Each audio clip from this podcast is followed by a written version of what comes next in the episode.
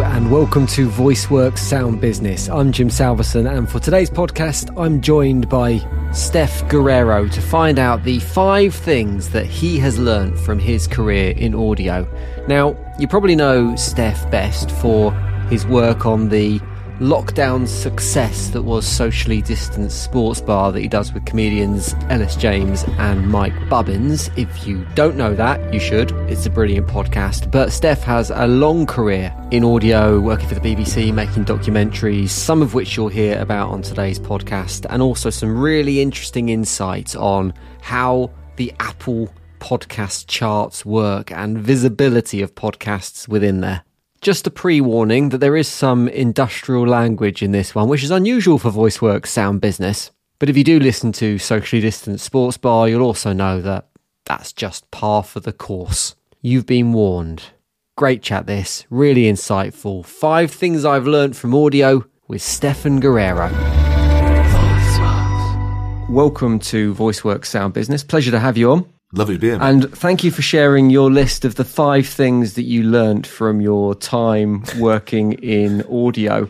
So to say, you've got a slightly different background to some of the people we've had doing this list before. So it's great to get your view and the five things you've learned. I'm sure we'll dig a bit into your background and how you got to where you are and the projects you've worked on as we go through this list of five. But you can kick us off. What's your number one?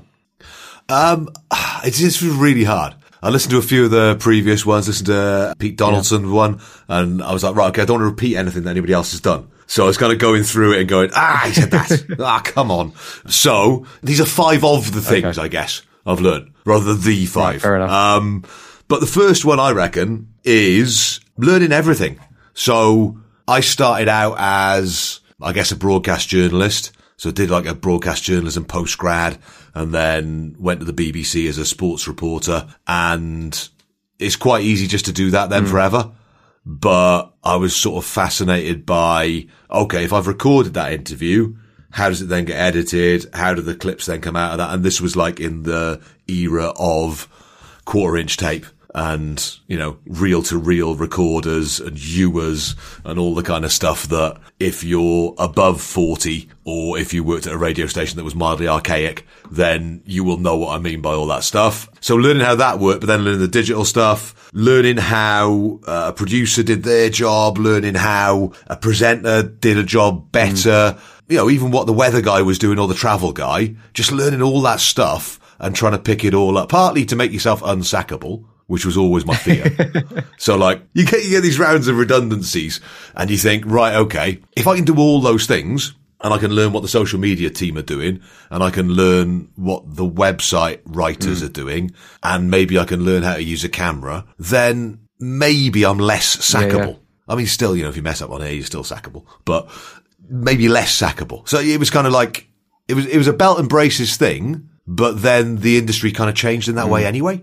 I, I, think that any advice I would give to anyone getting into it now, which I teach up in Cardiff Met in sport media now, and it's one of the things with the students now where someone will turn up and they want to be, I don't know, a, a football commentator or they want to write about rugby. And you go, that's cool, but can you do these yeah, eight yeah. other things as well? Because now you're probably not going to get a long-term contract. You're going to get a short-term contract and you're going to bounce for a little while. Mm. And if you can't pay your rent for two months because you didn't bother to learn that particular bit of the Adobe software, then you're hamstringing yourself. So that would be the one big thing for me is just learn everything. Immerse yourself in it. I 100% agree with this, and it's the bit of advice I give to people who want to get into the industry, whether it's radio or audio, is become a jack of all trades to a certain extent. Yeah, you can specialize in certain areas, but make sure you know everything. And I agree that it, A, makes it much easier to find gainful employment if you've got all these different skill bases. But the other side of that, I think, mm. and I'd be interested to know whether you agree with this, is it helps you understand how other people do their jobs. So if you're yeah. A producer, but you've been a presenter, that helps you empathize with what they're doing in their work. If you've worked in sales and you're a producer, then it kind of like, it helps you understand the business as a whole and then thus makes you mm. easier to work with as an individual as well.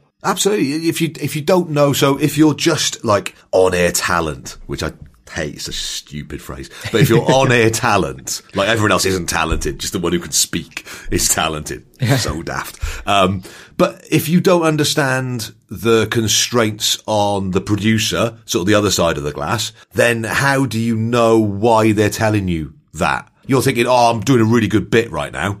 And the next track can probably wait for another two minutes because I'm nailing this. Mm. But that producer knows something you don't. So if that advert doesn't kick in when it's supposed to kick in, then there'll be someone pissed off about that somewhere further down the chain. And mm. it's all those little interlinking bits. Like you say, if you've never worked in sales, you don't understand the responsibilities of, or the, you know, the reasons behind those sponsorships and those adverts within it, whether it's within podcasting or within radio, you've got to learn it all. And sometimes you've also got to cover other people's asses as well when they make mistakes. So yeah. if you're working with a studio engineer and they cock up and they press the wrong thing, I've heard loads of radio presenters just throw them under a bus. And you think, oh, that guy now thinks you're a dick. And your working relationship is going to be incredibly fraught as a result of that. Or mm. at some point, they're going to throw you under a bus, quite mm. rightly as well. So just covering for them and just going, ah, that, you know, making out it was your mistake. That's perfectly cool because then they're on board with you. They know that you've got their back. And I think that's massively important as well. So, how did that kind of broad skill set that you set yourself up with in your early career, how did that set you up for the the beginnings of socially distanced sports bar, which was born out of lockdown? It was a project that came out of there as mm. probably, I imagine, grown beyond your expectations at this point. So, how did that kind of skill set feed into your ability to get that off the ground early doors? Do you know what? That's interesting. I think if I hadn't have known how to do all the bits, then there's no way you could do that without the backup of something else, if that makes sense. So, mm. I, you know, I worked at the BBC for 20 years, so completely institutionalized and then left in, oh, let me think, probably November of 2019. A little bit of gardening leave here and there, but we'll call it November. And then joined Cardiff Met to be a lecturer. And then within three months of working at the uni, all of a sudden lockdown kicks in and mm. you can't do the face to face teaching. So everything, everything just changes. But I wanted like this outlet for something that I could do. And I think that if you try and get something commissioned at that point, everyone's panicking within the industry because they're trying to work out how they keep their radio station on air because mm. maybe they don't know how all the tech works and they haven't tried it out or they've never really wanted to allow a presenter to be at home because it gets rid of a little bit of control. Um, so they're all working really hard on that side of stuff. So if you don't do it yourself, you're not going to do it. So I think that the ability to know not just how to make a podcast, but how to publish it, how to make it exist mm. in the real world. How do you get in touch with Apple? How do you get in touch with Spotify? All of those little bits of knowledge to get yourself up on those little lists that they put up, you know, the recommended and all that kind of stuff. If you don't know how to do that, or if you're not willing to go, hi, I don't know how to do this, someone help me, yeah. then you're really leaving yourself exposed. I think our ability to put that up within, I think it might have been within 10 days of lockdown starting, I think. But well. someone will correct me on that and tell me I'm wrong. But in my mind, at least, it, it was 10 days sort of into the whole thing. We managed to get episode one up. It's not brilliant, but it's there and it existed. And we had this crappy logo that I managed to pull together myself because I knew it needed a logo. I didn't have time to find anyone to do it. So it's just like, that'll do. So a red background and some clip art on it. It was awful. But it existed enough that yeah. someone who was a graphic designer went, that's crap, have this. But again, I still didn't know about, because I worked at the BBC, I still didn't know about advertising. So I still didn't understand how any of that side of the business worked. So the actual business bit of it. Sure. So I was lucky that I was working with two guys where I went, look, we ain't getting paid, partly because I can't afford to pay you. And managed to spin that into, but it's not, it's not about the money, guys. It's about the art, right? Everyone, everyone loves this. It's about art. This is about having a project. Um, and that worked, which was great. It helps that, you know, we all knew each other. So there was a level of trust that, look, if this is just something we do for two weeks during lockdown, that's fine. And if it just dies, it's fine. But we thought it was a good idea. But in mm. terms of financing it, again, I wanted to know all about that. So it's the same sort of theory of learning everything. I don't want to go to, I don't know, one of the big companies and go, cool, can you sort out our adverts for us? And I also thought that a podcast would sound better if it had an advert on it. So in right. that sort of 10 days before we started, well, Beer 52 were the ones who did everyone. So every yeah. podcast I listened to that had something to do with comedy, there was Beer 52 on it. So I just found an email address and got in touch with them and they got in touch straight away and just went, look, we can't, give you money, but if you use this code, we'll pay you such and such amount for every subscription we make. And because it was lockdown at the time, it actually worked quite well. Yeah. Um, and there are some people still tied into those, myself included, because I can't find out how you cancel it.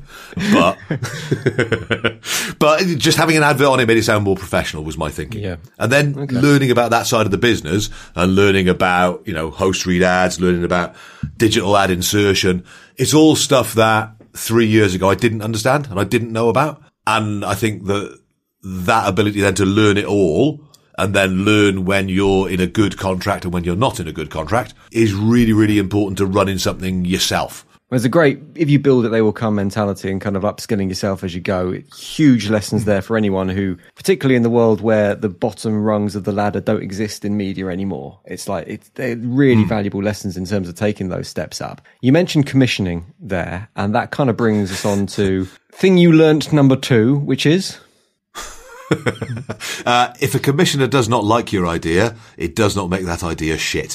Which I, I, think is. Have you have you listened? There's a podcast called Dead Eyes. Have you ever listened to that? No. So it's about this actor, and he went for a role in Band of Brothers, and he got down to "It's your part." It's just a you know bit part role in the back of shot. Might have one line maybe, but he has to re-audition for it because Tom Hanks is kind of in charge of the production of that particular episode. He's not sure about him. So he auditions in front of Tom Hanks and then gets chucked off the part.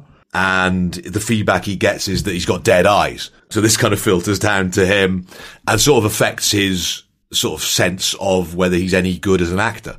And there'll be a million people who will listen to this who've had feedback along those lines from some commissioner who doesn't think your idea is amazing. And the whole podcast series that he goes through is about him sort of learning that. I think you know it, it, he's a comedian as well, so it's just very tongue in cheek.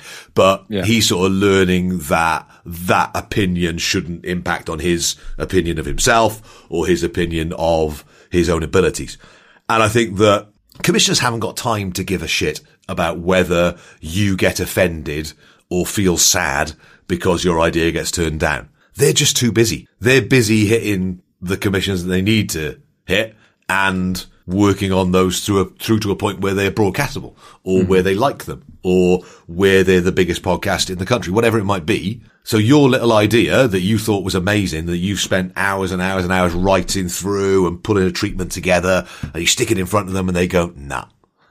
There's a million different factors why that has happened and they might have had a bad day and they mm-hmm. might have got a bunch of things they've just been told by their boss that they've got to commission and therefore your idea goes. And that takes a long time to get your head around because certainly from my perspective, I just couldn't see it sometimes. I'd put in these ideas and I'd be like, well, why on earth aren't you making this? It's brilliant. Mm. And that's, you know, there's, there's, there's, a huge element of arrogance involved in that as well. and I'm, I'm, fully aware of that. But, you know, I think, I think most people who have an idea think that their idea is ace. Otherwise, why would you progress it from the idea point. If you if you put an idea into a commissioning process, you do think it's great. Otherwise, you wouldn't be putting that idea yeah. forward in the first place. Yeah. So if that is then knocked back, how mm. do you take that? If you get feedback, if you get feedback, which isn't always the case yeah. within commissioning rounds, do you go, yeah. nope, this is perfect. This is my idea. I love it. Or do you take on board yeah. that feedback and go, all right, well, maybe there's some tweaks that can be made here? I mean, how do you balance that? That's interesting. I think that you always need to be open to the fact that your arrogance may get in the way of the idea. So your, your absolute self-confidence that this is bloody brilliant might be the problem with the project as well. I think you have to be hmm. open to that as an idea, but that comes with time as well. When you're 23 and you think you've got the answer to, I don't know, I'd be the best person on the Radio 1 breakfast show. I wouldn't. And I wouldn't have been when I was 23. But just as an example, you know, you've got to be open to the fact that someone somewhere goes, no, Greg's better. But can you take that feedback when you're 23? Probably not. Mm. So it comes with time and it comes with rejection as well and learning to deal with that because also you might be the best person for that. You might be, but someone, some gatekeeper somewhere has decided not to open that gate for whatever reason. Could mm. be contractual, could be demographic based, who knows? But you might not be wrong. I think is a really important point as well.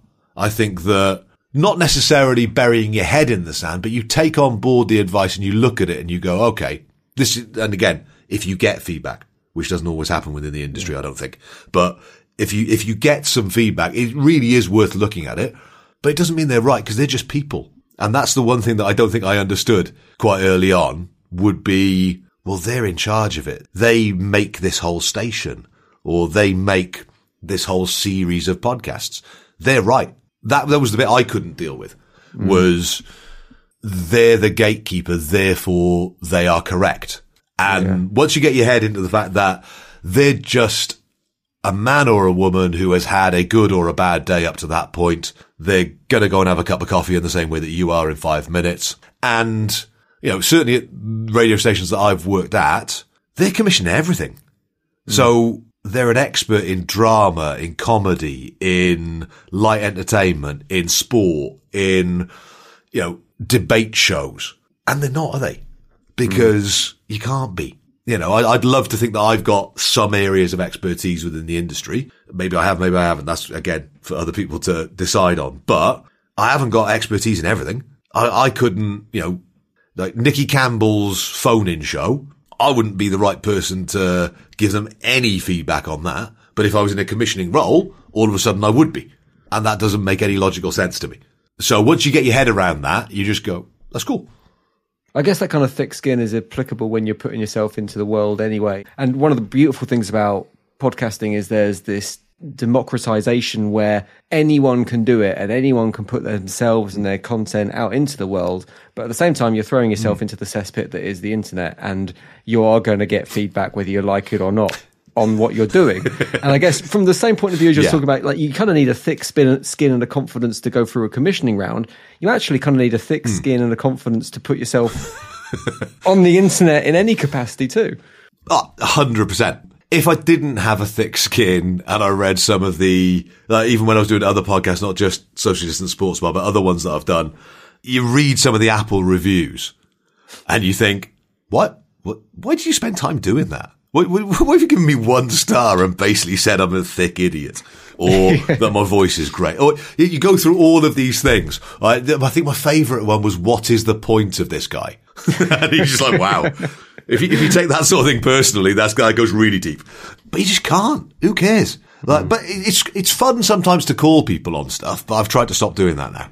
But I think that any kind of feedback you get, you, again, same sort of thought process of that commissioner is just a person. A lot of the time on social media, those people aren't particularly happy people, and you get into debates with them, or certainly used to. I don't anymore but if you take a step back and you go, it's seven o'clock at night. Why is this person that exercised by the fact that I'm shit at my job?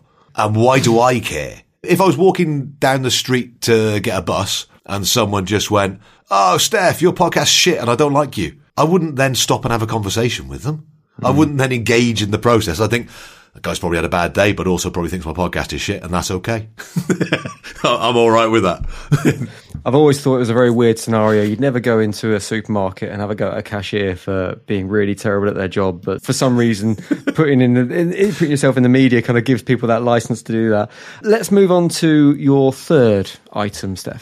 Okay, this is an interesting one because even when I was writing it, I wasn't sure about the phraseology of it. So it's probably one that needs a bit of a deep dig into it.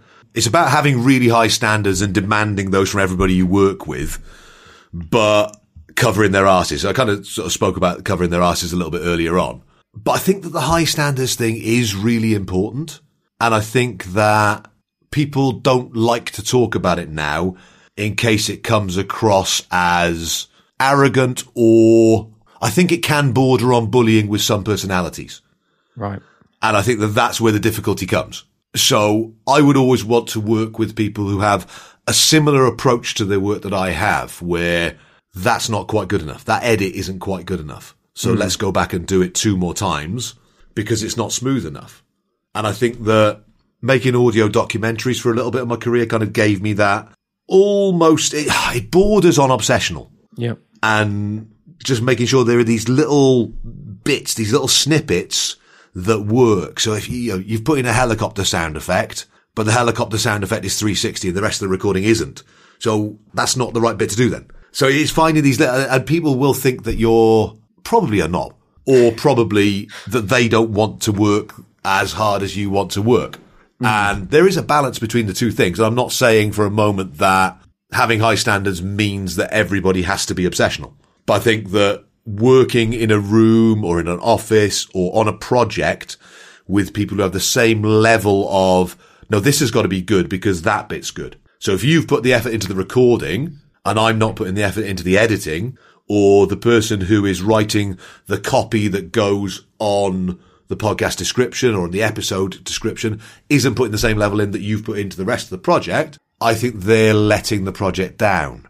Does that make sense or does that sound? Yeah, like it does. I, I guess my question to follow up would be how do you work with people who don't have the same exacting standards as you do? Because that's really interesting. You, you can't always choose these scenarios, or do you just not? Do you mm. just hmm. kind of go, well, this isn't good enough. We're not clicking. Let's move on. I think that now you can do that. I think that when you've had a level of experience, you can do. It's not always the right thing to do, though. Is mm. what I would say as well. I don't. I don't think the backing out of a project because other people aren't hitting what you're hitting I'm coming across really arrogantly. I'm trying, I, I don't mean it to. I just think that having those sort of layers of standard, I think is really important to a project. Yeah. But I think you can engender that in someone as well. I don't think that that is necessarily a, come on guys, you got to do it like this. I don't think it's like that. That's not the way I mean it. What I mean is if we're going out to record and we're going as a couple of people, it's really important where that microphone is placed. It's really mm. important if you were doing it as a TV documentary, you wouldn't just stick a camera down and go, fuck it, that'll do. You wouldn't just put a light somewhere and go, fuck it, that'll do. But within audio, for some reason, that does happen a lot yeah. where the microphone's slightly off where it should be. I heard, um, Oh, uh, I listened to a podcast the other day about the Chris Evans breakfast show back when he was on Radio One. There's a series with the other guys who were involved in that talking yeah, about it. I know the one you're talking and about. It's brilliant. It's really cool, isn't I can't it? what it's called though, but yeah, it's brilliant. I I'll, think I'll it's put a link in the breakfast. show notes. That's right. That's exactly what it is. I'll put a link to that in the show notes because it's well worth listening to. I, uh, it's it's a, it's really good because if you want an insight, and again, I think the probably my wider point about standards probably comes into Evans's personality and whether that kind of always lands within a group scenario. So that's probably a, a counterpoint to yeah. what I'm saying as well. If people want to explore the other side of that or both sides of it, I guess. I think that there's a bit there where Dan, who was the, the sound man, talks about an interview that they got with George Michael. And they're two minutes into this interview and it's just Chris and George Michael in a room. And Dan's the only other person allowed within the vicinity because George Michael is busy being George Michael. So he doesn't want loads of people around. Dan is recording this and he realizes after about two questions that he hasn't got the mics in the right place. They're, they're not right. So he has to make that decision then of whether you come in or whether you don't come in and whether you re, and he comes in, he goes, I'm really, really sorry. I haven't got this right. And he moves the microphone and George Michael says to him, well done. And th- that's the kind of thing that I mean is yeah. those standards from people are, exp- so if, if that interview doesn't turn out right, first of all, you're going to get in trouble with Evans, which you don't want in life, um, then you're going to, you know, George Michael's going to think that you're shit at your job or is going to be really disappointed mm. as a result. And I think that those bits are really, really important and people see them as a, yeah, we got the interview. Cool. But where was all those tiny little details? Where was the microphone? If you're just going out with one mic, did you have it different distances from the mouths of the people talking related to their bloody volume? And the amount of people who don't think yeah, about yeah. that stuff is fascinating. And you can teach that. And I don't think that, that is, I don't think that's a particularly exacting standard to ask for, personally, but if someone's then gone to those levels, then though, it's it's creating the atmosphere within a team where you go, right, he's mm. tried really hard out there recording. When you're now editing this, you need to have that level of care and attention to the detail. And I think that that is achievable within a harmonious department without mm. picking on people, without outing bad performance. Because I don't think that's the way of doing any of these things. Um, without picking on individuals or, like you say, alienating them or pulling them out of the group. Because I don't think that's necessarily the way either. It's getting people to ask the question, is this as good as I can make it? Is this as good as it can possibly be? And if the answer is yes, great. If your answer is no, then why? What's what's the blocker? What's the challenge? What's the change you can make? Yeah, absolutely. I work now with so the, the, the three of us who work on the social distance sports bar. It sounds like It's three people who've just turned up and turned on microphones. And that's the key. If it didn't sound like that, it wouldn't work. But it's not like that. With the three of us who work together, we've all got different skills and different abilities. So I would never say to Mike, for example, you have to edit this podcast and you have to do it like this. Or say to Ellis, get that episode published because yeah. that's not their skill sets. So they come to the table every single week fully prepped and ready to be. They, they've watched. So we look at a lot of sports clips. We watch documentaries and we read books. They do that element, but they find the funny in that. Whereas that's not necessarily my skill set. My skill set is to kind of guide the conversation mm. and do the admin side of stuff. So I'm bringing that to the table. And if I'm not doing that to the standards that they like, then that is, it's a, a two way process. Sure. Three way process because it's three of us. but it's kind of, if they're bringing to the table what they're bringing, it's not going to be the same skill sets that everyone's going to have that have to be at that level, but everyone has to bring it to that level for it to work. Let's move on to your fourth thing you learned. And I think you've got a really interesting and quite unique and informed take on this one. So I'm interested to hear what you've got to say about it. So it, it, it kind of ties into a little bit about the social media stuff we were talking about earlier, but I've broadened it out a bit as well. So awards, reviews and chart positions mean bugger all is my fourth one. And it's something that it's something that probably came to me quite late in my career. And I think it's really important because the award side of things is a start point. I started making audio documentaries oh, let me think, probably between 2012 and now. So started working on that side of the industry and you get really engrossed in those as projects and you get really into them. And some of them were good. And I entered some of them for awards and some of those awards I won and some of those awards I didn't win. Some of those awards you didn't get nominated for and some of those awards you came second in. Mm. And then you sit back and you think, what's that about? And why is it important? So I worked a lot within sport. So I would be putting a documentary that perhaps I'd made on my sofa in my spare time around my real job. And it would be up against five live sports coverage for the year. And you're like, what the, how, how, how can that work? How can, how can I be disappointed about not beating the thing that's got Premier League on it? because mm.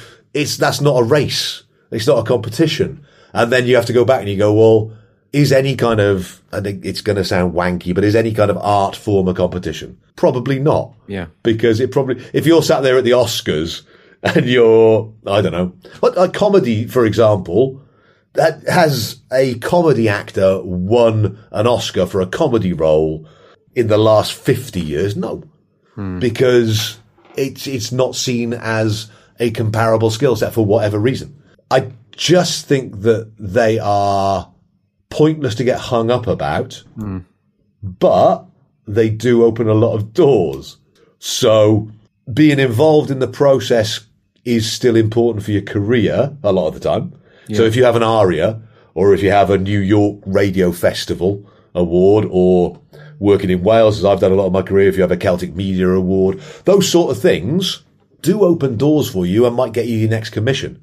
But you have to somewhere in your head have this reality that six people, the same way with the commissioners, you have to not give a shit about what they think.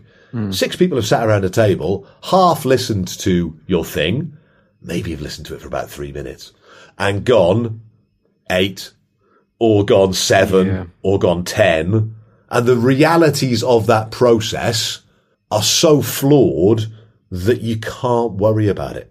You mm. really can't. It's easy to say having won some stuff. I think that's it. it. It's much easier to say that. It's easier to say awards don't count when you have an award in the bank. Before, if you if you uh, don't get to that process, that kind of that desire for recognition is really hard to suppress. Oh, absolutely, and I, I think I massively had it, and I think that you know the year it was great. I went up with uh, so Ellis, who I work on the podcast with. I went up with to Leeds for the Arias one year, and that was the year that I made a documentary about. Uh, uh, uh, uh it was about Wales at Euro 2016. So, you know, cracking story, cracking mm. football tale of them excelling. And are lost to Five Live, to the whole of Five Live. And Ellis just turned to me and just went, it's a great story that. You must have really fucked it up. and he kind of just broke the tension of that moment of me feeling a little bit sad. And he could obviously see that I was feeling a bit sad. And he just thought, this will be funny.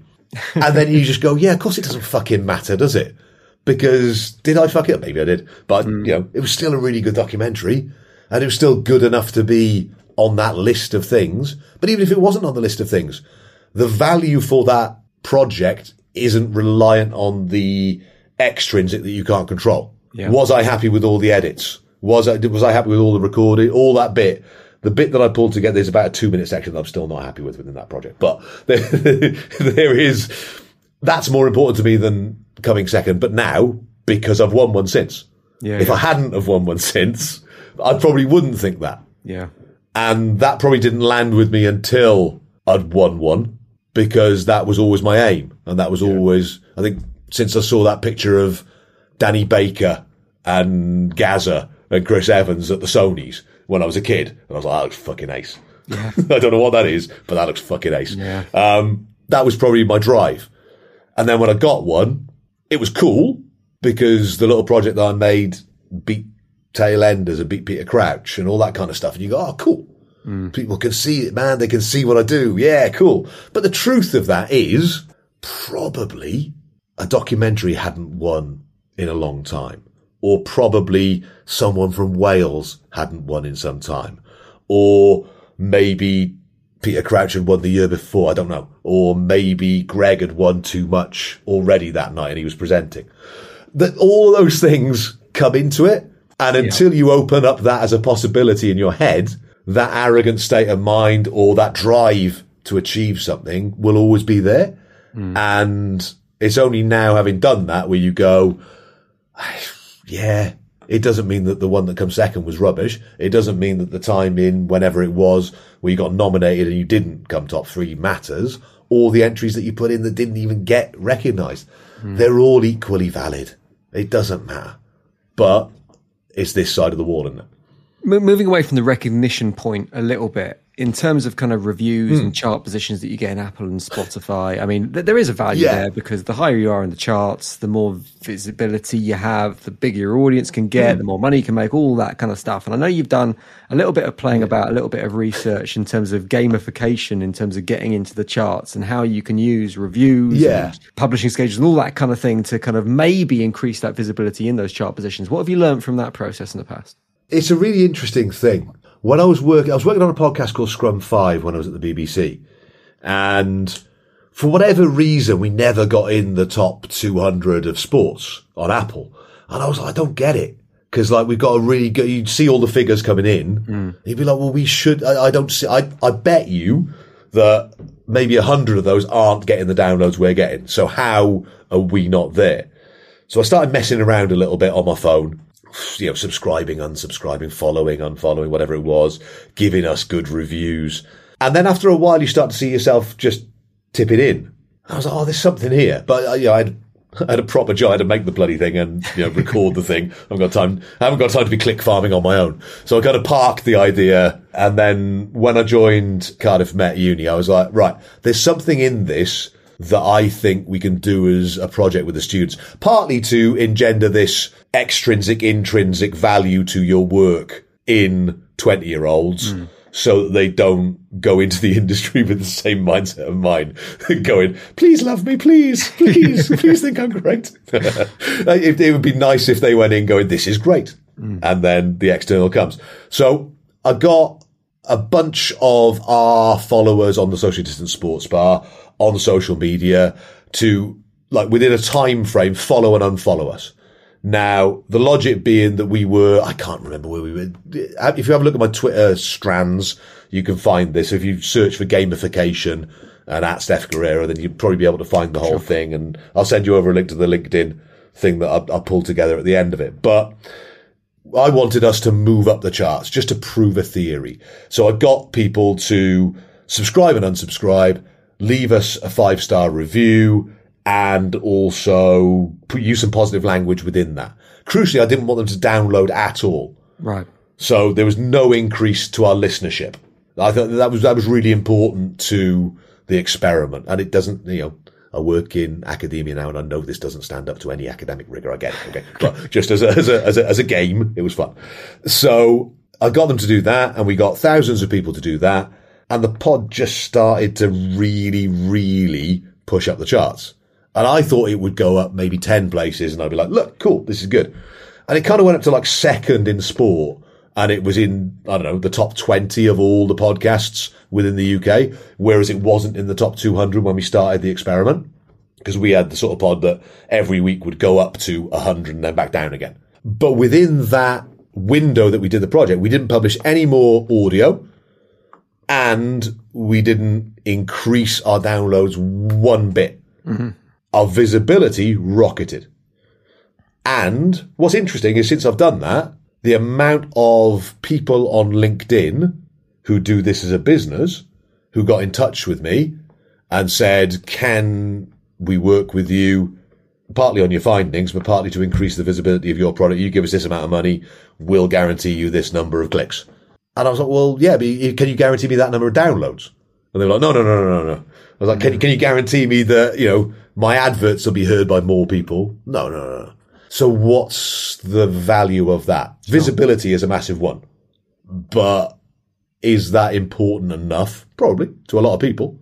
And if you look at the Apple chart right now, how many of those are being click farmed by someone? I've no idea, mm. but it's doable. I know that, I know that it would increase the visibility of your podcast were you to do it. I'm not saying that any of them are, but there's 200 of them, so I don't think they can sue me. That's a wide enough people, it, I think. Um, I'm working on my libel. Um, but I, there, there must be some people who would do that. And does life matter to that amount? Not to me, but to some people, yes. And it highlights the issues we have in terms of measuring podcasts as a whole, be it directly through audiences, be it via impressions, be it listens, downloads, or be it via chart positions, that there isn't a standardization and it's not it's not transparent enough. We don't know how this stuff works, and the fact that it can be gamed in that way is a problem, really. Oh, absolutely, and it was something that I had suspicions about when we when we started doing the Socially Distant Sports Bar. Like I say, we did. I'd done a little bit of it with Scrum Five when I was working on that, and one of the things we did in the first episode was I knew that ratings were really important for the visibility within Apple. So our theme music was done by James Dean Bradfield from the Manics. So he did the sort of guitar music for us and we created this character called the secret guitarist. And we said, right, okay, the only way you can guess who the secret guitarist is, is by giving us a five star review on Apple and mm. write in, in the comment the name of the guitarist you think it is. It's cheating the system. Of course it is. But it got us visibility early on. And those sort of levels of interaction really worked well for us. Mm. Should it have worked? No of course it shouldn't. That that shouldn't be how our podcast became visible. But we found a way of doing it within those silly yeah. rules that exist. It's a good flex that James Dean Bradfield did my podcast theme music. That's very impressive. I love that. Uh, right, let's move on to your last thing you learnt from your w- career in audio. It's something that I've learned probably over the last three years again. So probably since the start of lockdown podcasting is much more of a collegiate experience across the sector than working in radio or working in TV. And maybe some of that is down to the lack of transparency over who's doing well and who isn't. Mm. And the fact that I can console myself sometimes when we're, I don't know, 15th in the sport chart that the ones above us are probably bloody all cheating bloody anyway, yeah. um, but because I can't see the numbers. Mm. Whereas your RAJAR figures are so massively important in radio, oh. your overnights are massively important in TV, and it becomes competitive. There is an element of being competitive within podcasting, but I don't think anyone is really serious about that. Mm. If that makes sense. I don't think anybody wants the other person to do badly. Whereas I think certainly when I was working in radio, you definitely did want other people to do badly because then your RAJARs look better as a result. And, and, I think that is a natural instinct. Within podcasting, the amount of people who wanted to help us out when we started was really interesting. So having worked at the BBC in your sort of little, little tower where you just work within those people. As soon as we started making this podcast independently, there were guys from Spotify getting in touch with us and hmm. going, Oh, look, we're big fans of Ellis and what he does. How can we help you out with this? And that had never happened to me in my career before. You get people getting in touch on LinkedIn going, okay, cool. We've worked with Mike on this. Can we publish half of an episode on our feed and point towards your stuff? Yeah. And you're like, what? You want us to be good? You want us to be successful? And I'd not experienced that at all. So recently we started doing some guest episodes and we pulled together just a list of people who it would be ace to have as guests. So people who we really like because we don't, well, at the moment, I might regret this in about a year's time, but at the moment, we don't want to be on the promo sort of wagon of Yeah. interviews because we'd much prefer it to be an organic thing. And again, listen back to this in a year's time and go, Stef, you had a guy on just talking about a film the other day. and I'm, I'm happy to have changed my opinion. But we emailed all those people. So guys like Greg Jenner, Josh Widdicombe, Richard Herring, you know, real what we think are big hitters within the podcast Yeah. world and people who could quite easily not have seen that email and quite easily not have bothered to reply to that email. But within like a minute, all of them had replied going, yeah, cool. When no one asked for a fee. Mm. No one asked for anything in particular to happen as a result of that. And they've all made time within their schedules. And you know, sports, so like Sam Warburton does a great podcast with the Crowd Network. Geraint Thomas does one as well. And they're two sort of big hitting sports people. And again, within like a minute of these emails landing, they were like, cool. Yeah, yeah, we'll do that. When? Yeah, I can make an, I, I can free up an hour and a half in my schedule to talk nonsense for you lot. And that wouldn't have had, you know, having done guest booking on radio and having done it on, you know, TV shows as well, it's really hard and people want fees and people want this and they want that. And that's not the case within this sector. And I find that, fa- I don't know what you found sort of within podcasting compared to other stuff you've done. Is it Yeah. similar? yeah, far more collaborative at the moment. My theory is it's purely because of the immaturity of the of the profession. To be honest with you, and I think that is something hmm. that that collaborative nature, that willingness to help people out and not feel like you're against the world. I think it's something that's really important to hold on to as an industry. But at the same time, I think the more money that appears in it, the more big hitters that kind of enter the podcasting space, the more difficult that becomes at the same time. Yeah, that's that's interesting. I heard a little bit of Adam Buxton taking the piss out of uh, Louis Theroux for sort of invading his world. I think it was on one of their Christmas episodes or something like that. And he's going, "Come on, let me have this thing, man. Why are you getting involved in the podcasting? This was my thing. You've got TV, you've got books. Come on." Do you think there's any disadvantages to that kind of that that collaborative, uncompetitive? Maybe I, I won't call it less professional nature, but that kind of vibe. I, I, differently professional. Um, Yeah, yeah, I think, yeah, that's a nice I, I think, I think that they can be, yes, because I think that, you know, even entering into the sort of guest world, I'm fully aware that there's a sort of echo chamber circle there as well. So, you know, Richard Herring had us on his podcast, it really gave us a big leg up by doing that. And we've had Richard on ours. And there is this sort of little circle then of appearances, isn't there? And uh, that does happen a lot. So if you're, I don't know, if you're into off menu, parenting hell, Richard Herring, and this is not a criticism of any of those podcasts, okay? But guests will appear on all three of those. Sure. Is that bad? Not really, because I tend to like the people who they like, so it's fine. But I think that there is, there's definitely a circle then of people bouncing around different pods. But I don't necessarily see that as a negative. If I like, if I like Adam Buxton, Richard Herring and Scroobius Pip, and they're all on something together, that doesn't make me feel sad, hmm. or it doesn't make me feel that they're in this constant endless loop. If one of them's on the other's podcast, I love it. And I think, I think that people who are into that thing would similarly like it. I might be wrong, hmm. but I think that might be a negative that people from the outside would see. Going, oh yeah, but it's just a bunch of people just talking to themselves and they all love themselves. Yeah. I, I don't know, but I'm, I'm always open to, you know, we used our feed when Danny Wallace started his pod. Danny just got in touch and said, I was starting this pod. Mike's a guest on it at some point.